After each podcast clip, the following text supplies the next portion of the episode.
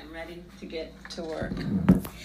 After the most competitive primary in history, the country received a resounding message that Joe was the person to lead us forward. And Joe, I'm so proud to stand with you. And I do so mindful of all the heroic and ambitious women before me whose sacrifice, determination, and resilience makes my presence here today even possible. This is a moment of real consequence for America. Everything we care about our economy, our health, our children, the kind of country we live in it's all on the line. We're reeling from the worst public health crisis in a century. The president's mismanagement of the pandemic has plunged us hmm. into the worst economic crisis since the Great Depression. And we're experiencing a moral reckoning with racism and systemic injustice that has brought a new coalition of conscience to the streets of our country demanding change. America is crying out for leadership. Yet we have a president who cares more about himself than the people who elected him.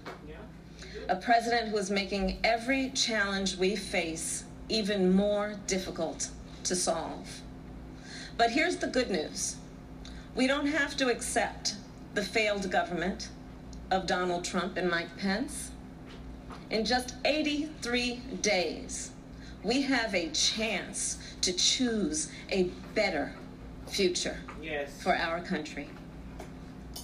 So, Joe, Dr. Biden, thank you for the trust you've placed in me. Jill, I know you will be an incredible First Lady. And my husband Doug and I are so grateful, grateful to become a part of your extended family. And ever since I received Joe's call, I've been thinking, yes, about the first Biden that I really came to know. And that, of course, is Joe's beloved son, one of his beloved sons, Bo. In the midst of the Great Recession, Bo and I spoke on the phone practically every day, sometimes multiple times a day, working together to win back billions of dollars for homeowners from the big banks of the nation that were foreclosing on people's homes. And let me just tell you about Bo Biden. I learned quickly that Bo was the kind of guy who inspired people to be a better version of themselves. He really was the best of us. And when I would ask him, Where'd you get that? Where did this come from? He'd always talk about his dad. And I will tell you, the love that they shared was incredible to watch. It was the most beautiful display of the love between a father and a son. And Bo talked about how Joe would spend four hours every day riding the rails back and forth from Wilmington to Washington so he can make breakfast for his kids in the morning and make it home in time to tuck them in bed each night. All of this so two little boys who had just lost their mom and their sister in a tragic accident would know that the world was still turning. And that's how I came to know Joe. He's someone whose first response when things get tough is never to think about himself, but to care for everyone else. He's someone who never asks, Why is this happening to me? and instead asks, What can I do to make life better for you? His empathy, his compassion, his sense of duty to care for others is why I am so proud to be on this ticket. And Joe and I, yes, we are cut from the same cloth. Family is everything to me, too. And I cannot wait for America to get to know my husband Doug and our amazing kids, Cole and Ella. Because whether I'm cheering in the bleachers at a swim meet, or setting up a college room dorm, or helping my goddaughter prepare for her school debate, or building Legos with my godson, or hugging my two baby nieces, or cooking dinner, Sunday dinner, my family means everything to me. And I've had a lot of titles over my career, and certainly vice president will be great. But Momala will always be the one that means the most. And you know, my mother and father, uh, they came from opposite sides of the world to arrive in America. One from India and the other from Jamaica, in search of a world class education. But what brought them together was the civil rights movement of the 1960s. And that's how they met as students in the streets of Oakland, marching and shouting for this thing called justice in a struggle that continues today. And I was part of it. My parents would bring me to protests strapped tightly in my stroller. And my mother, Shyamala, raised my sister Maya and me to believe that it was up to us and every generation of Americans to keep on marching. She'd tell us, don't sit around and complain about things, do something. So I did something. I devoted my life to making real the words carved in the United States Supreme Court equal justice under law. And 30 years ago, I stood before a judge for the first time, breathed deep, and uttered the phrase that would, that would truly guide my career and the rest of my career Kamala Harris for the people. The people, that's who I represented as district attorney, fighting on behalf of victims who needed help. The people, that's who I fought for as California's attorney general when I took on transnational criminal organizations who traffic in guns and drugs and human beings. And it's the people who I have fought for as a United States Senator, where I've worked every day to hold Trump officials accountable to the American people. And the people are who Joe and I will fight for every day in the White House. And let me tell you, somebody who has presented my fair share of arguments in court, the case against Donald Trump and Mike Pence is open and shut. Just look where they've gotten us. More than 16 million out of work. Millions of kids who cannot go back to school. A crisis of poverty, of homelessness, afflicting black, brown, and indigenous people the most. A crisis of hunger, afflicting one in five mothers who have children that are hungry. And tragically, more than 165,000 lives that have been cut short. Many with loved ones who never got the chance to say goodbye. Yeah, that's the sad part. That's the trauma. It didn't have to be this way. Yeah. Six years ago, in fact, we had a different health crisis. It was called Ebola. And we all remember that pandemic. But you know what happened then? Barack Obama and Joe Biden did their job. Only two people in the United States died. Two. That is what's called leadership. Mm. But compare that to the moment we find ourselves in now. When other countries are following the science, Trump pushed miracle cures he saw on Fox News. While other countries were flattening the curve, he said the virus would just poof, go away. Quote, like a miracle. So when other countries opened back up for business, he wanted to open what did we do? We had to shut down again.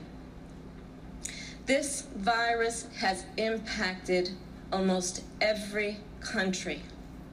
But there's a reason it has hit America worse than any other advanced nation. It's because of Trump's failure to take it seriously from the start. Yeah. His refusal to get testing up and running. His flip flopping on social distancing and wearing masks. his delusional belief that he knows better than the experts. All of that is reason. And the reason that an American dies of COVID 19 every 80 seconds. It's why countless businesses have had to shut their doors for good. It's why there is complete chaos over when and how to reopen our schools. Mothers and fathers are confused and uncertain and angry about childcare and the safety of their kids at school, whether they'll be in danger if they go or fall behind if they don't. Trump is also the reason millions of Americans are now unemployed. He inherited the longest economic expansion in history from Barack Obama and Joe Biden. And then, like everything else he inherited, he ran it straight into the ground. Because of Trump's failures of leadership, our economy has taken one of the biggest hits out of all the major industrialized nations with an unemployment rate that has tripled as of today. This is what happens when we elect a guy who just isn't up for the job. Our country ends up in tatters, and so does our reputation around the world. But let's be clear this election isn't just about defeating Donald Trump or Mike Pence, it's about building this country back better. And that's exactly what Joe and I will do. We'll create millions of jobs and fight climate change through a clean energy revolution. Bring back critical supply chains so the future is made in America. Build on the Affordable Care Act so everyone has the peace of mind that comes with health insurance.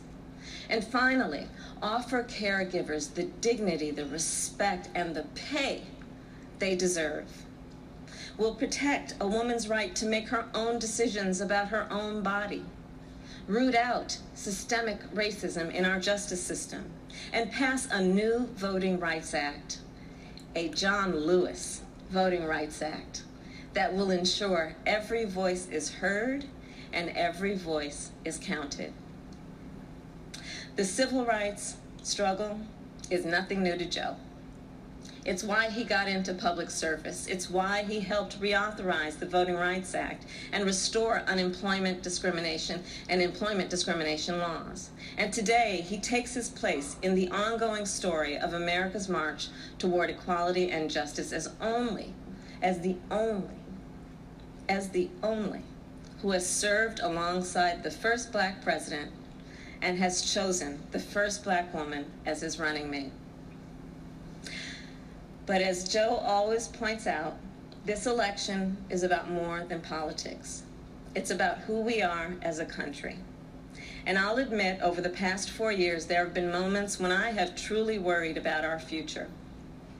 But whenever I think that there is a reason for doubt, whenever I've had my own doubts, I think of you, the American people the doctors and nurses and frontline workers who are risking your lives to save others, the truck drivers and the workers in grocery stores, in factories, in farms, working there, putting your own safety on the line to help us get through this pandemic. The women and students taking to the streets in unprecedented numbers.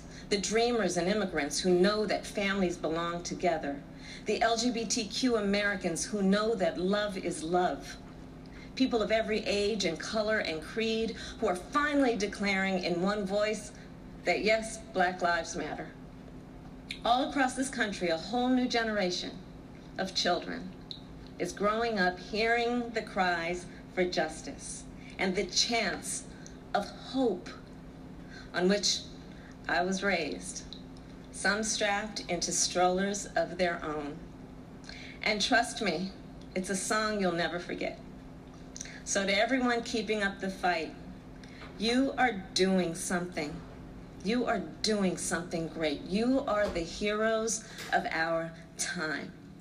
And you are the reason I know we are going to bring our country closer to realizing its great promise.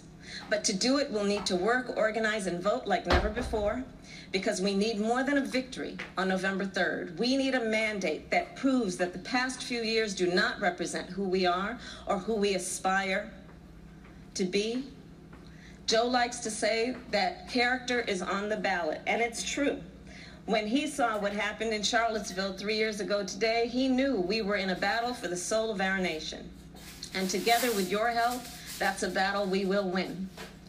Earlier this year, I said I'd do whatever Joe asked me to do. And so now I'm asking you to do the same. So visit joebiden.com to get involved in this campaign and vote. Because electing Joe Biden is just the start of the work ahead of us. And I couldn't be prouder to be by his side, running to represent you, the people. Thank you, and may God bless the United States of America. Thank you. America gets its first look at the first woman of color on a national ticket, Kamala Harris. The music is like music you normally would play after an announcement like that, but check that out right there. Joe Biden and Kamala Harris on separate sides of the stage in this socially distanced world. There were no hugs, there were no handshakes. Here comes the family. Here comes Kamala Harris's husband, Doug. Joe Biden, again, both wearing masks. Just a bit of a handshake right there. Wow. And hugs for husbands and wives. Joe Biden said her story is America's story. She cast herself as a child of the civil rights movement. And Deborah Roberts, she passed on the man.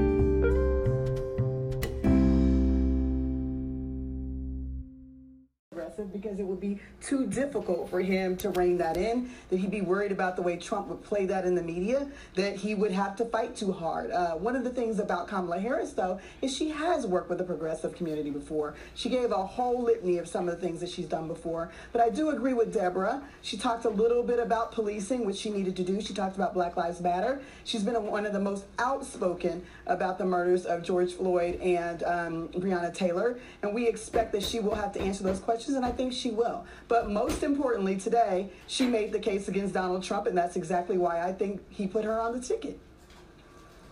She did make the case against Donald Trump, but Jon Karl, our chief White House correspondent, I was also struck by, in some ways, how the, the script was flipped today. Uh, you saw Joe Biden come out there first. Usually you have the vice presidential candidate as the attack dog, the one defending the person at the top of the ticket. Joe Biden, right at the top of his remarks, did exactly the opposite, defended her, took on Donald Trump head on for his attacks against Kamala Harris. Yeah, it made it clear that the issue number one for the Biden Harris campaign, uh, the big promise, the big agenda, the big vision, is undoing the damage that they say has been done to this country by Donald Trump. This was a one two punch. Most of the message from both of them was a message against Donald Trump, and quite a harsh one. Uh, quite a you, saw, you got a taste of, of the way Harris will bring the attack to Donald Trump. Uh, she called him delusional and uh, uh said that he took uh, the greatest economic expansion in our history that he inherited uh, from uh, Barack Obama and Joe Biden, and like everything else he's inherited, drove it into the ground. And Terry Moran, clearly, they want to make this a referendum on how the president has handled the coronavirus crisis. Uh, and it is the major issue in so many ways, George. And you heard Joe Biden there saying there's been no real leadership, he said, from the President of the United States on how to get this pandemic under control. No real help. And Kamala Harris there, the old prosecutor, prosecuting the case with vigor and intensity against Donald Trump's handling of the pandemic, and in part doing so by comparing how the United States has done against our peers in the world. And that is going to be a hard argument for the Trump-Pence ticket.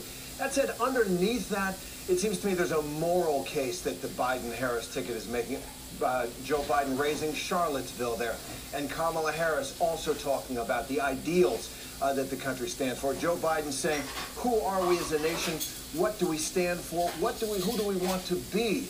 And I think with President Trump embracing those who fly the Confederate flag, hailing their heroes, those men who fought against the United States on behalf of racist human slavery, Uh, and today on Twitter, even saying Cory Booker will be running housing and having low-income housing invade the suburbs. Uh, it's clear that race is on the ballot, not just in the person of Kamala Harris, but in how the President of the United States wants to run this campaign. We'll learn a lot about the country in November. We certainly will. And, and, and, Rachel Scott, let me bring you in on this, but hear Kamala Harris talk about Joe Biden's record on civil rights, the struggle of his life, she said, as well. What a change from the first time we saw them on that stage together in the first debate last summer.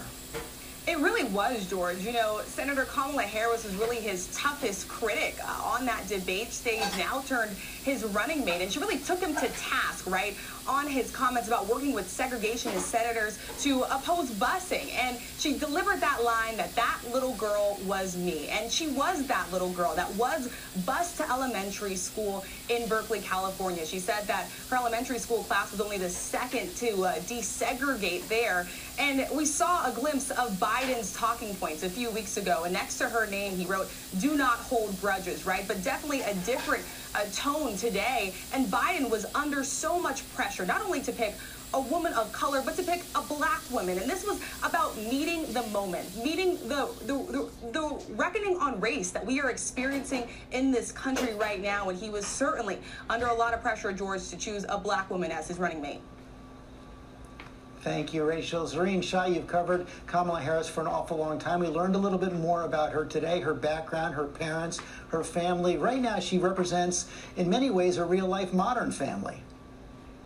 Yeah, George, she really does. I mean, you could just see it from her events. Right after her Oakland rally, um, her entire family got on stage.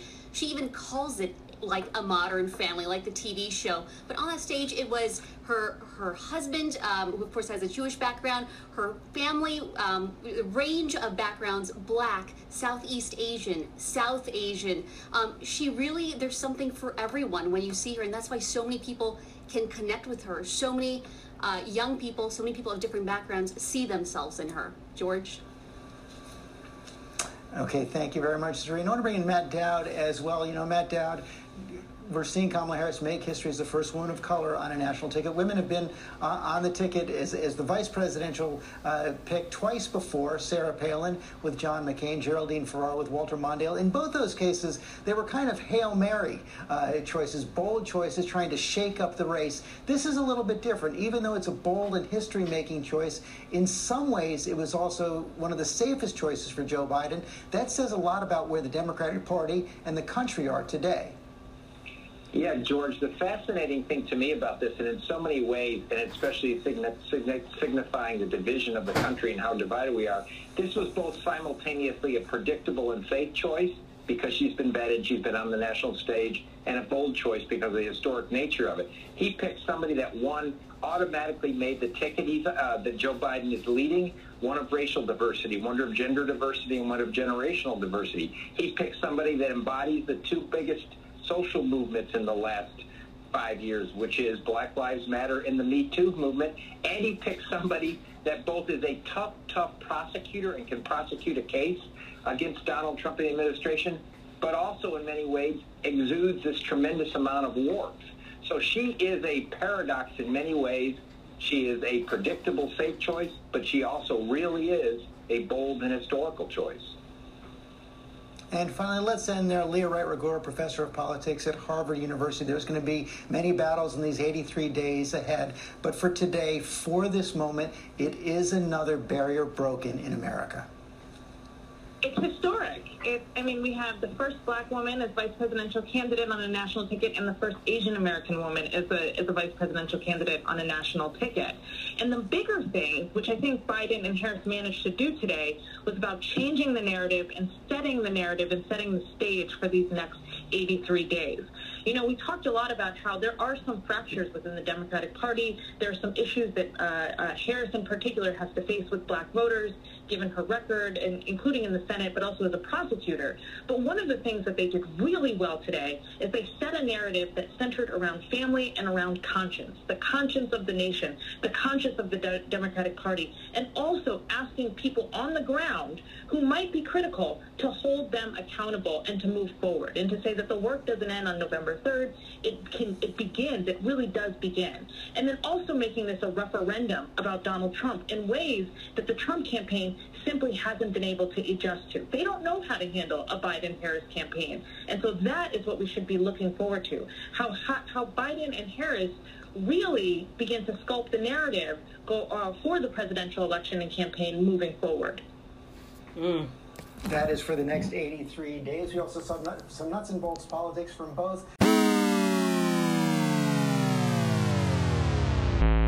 It is 0% contained. Tonight marks five months since the police shooting that left Breonna Taylor dead in Louisville, Kentucky. Across the country today, radio stations paying tribute to Taylor as her family issued a new call for justice.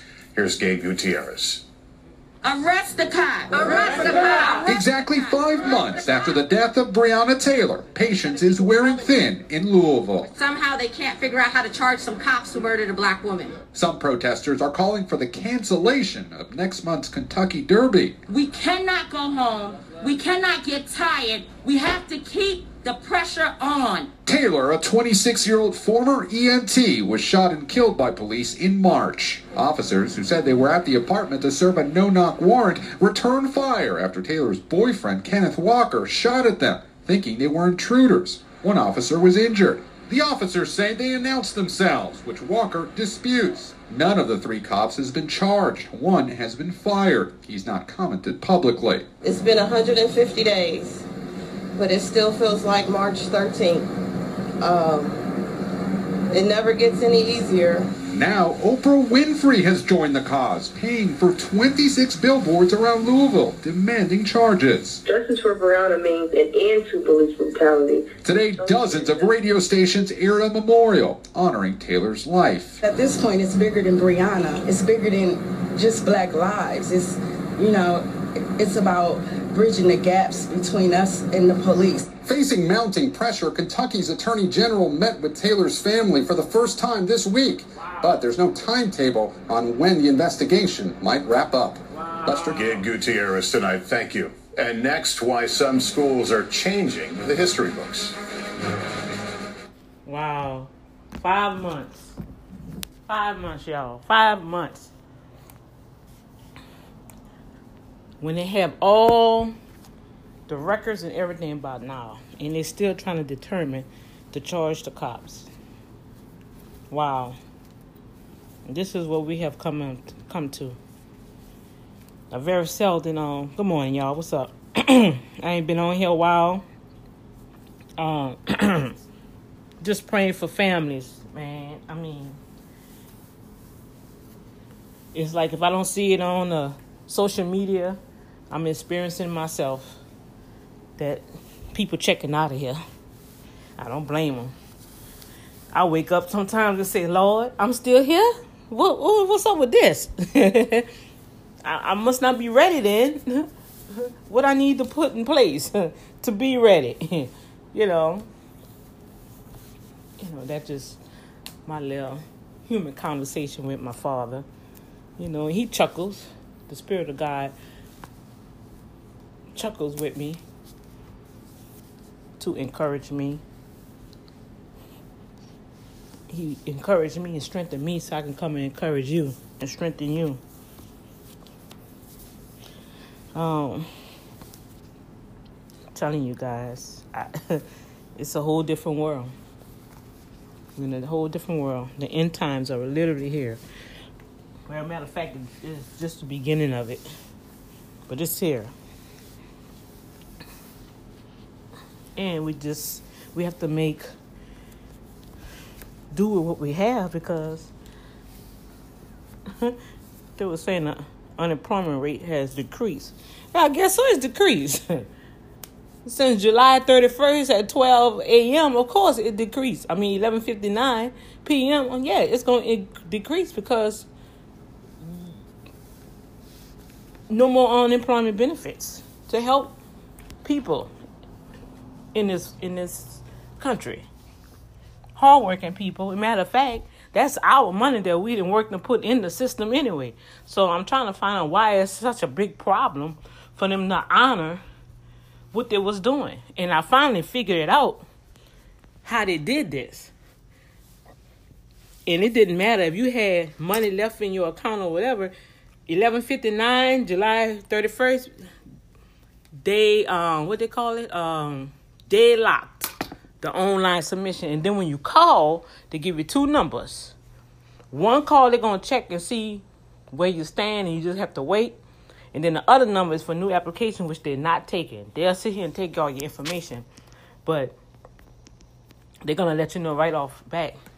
Um, it's still pending. It's gonna be pending. And like the young lady said on the news, they interviewed her. Her whole family was working at the stadium last year. Not no more unemployment benefits, right? now what?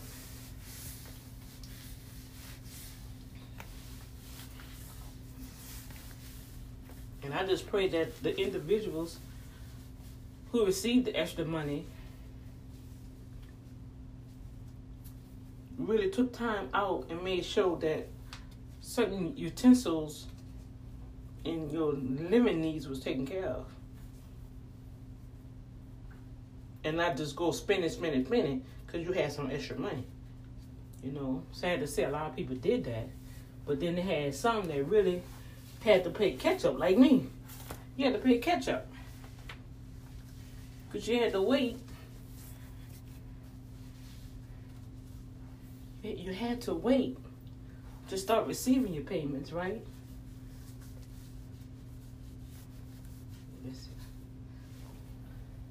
And once you start, you, and then once you got your money, you had to go and pay up what was due that was late. So you really just like broke even. But overall, you guys,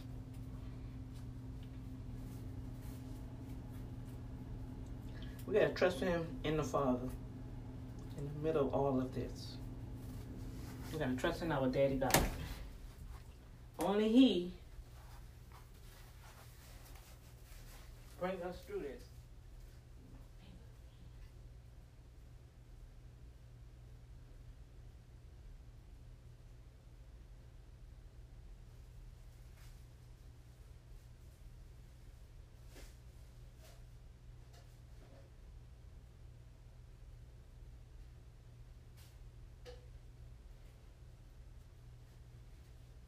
Take that off. It's kind of too tight. It's kind of too tight.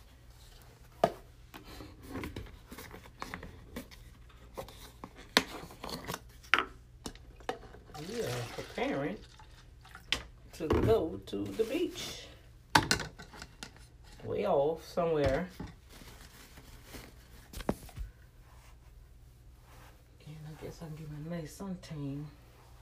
I'll take this off.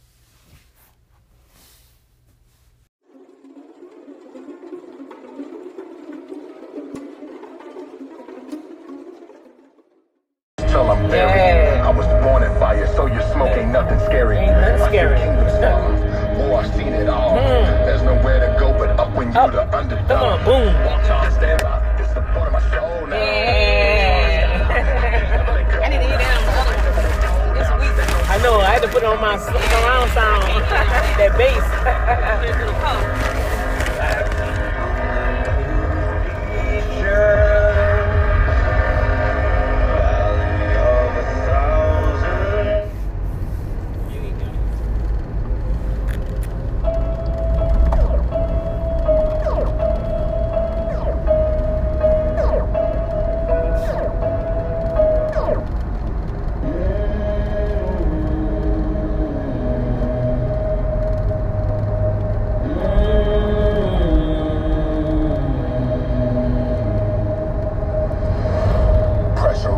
Pressurizing. Pressurizing. Time's running.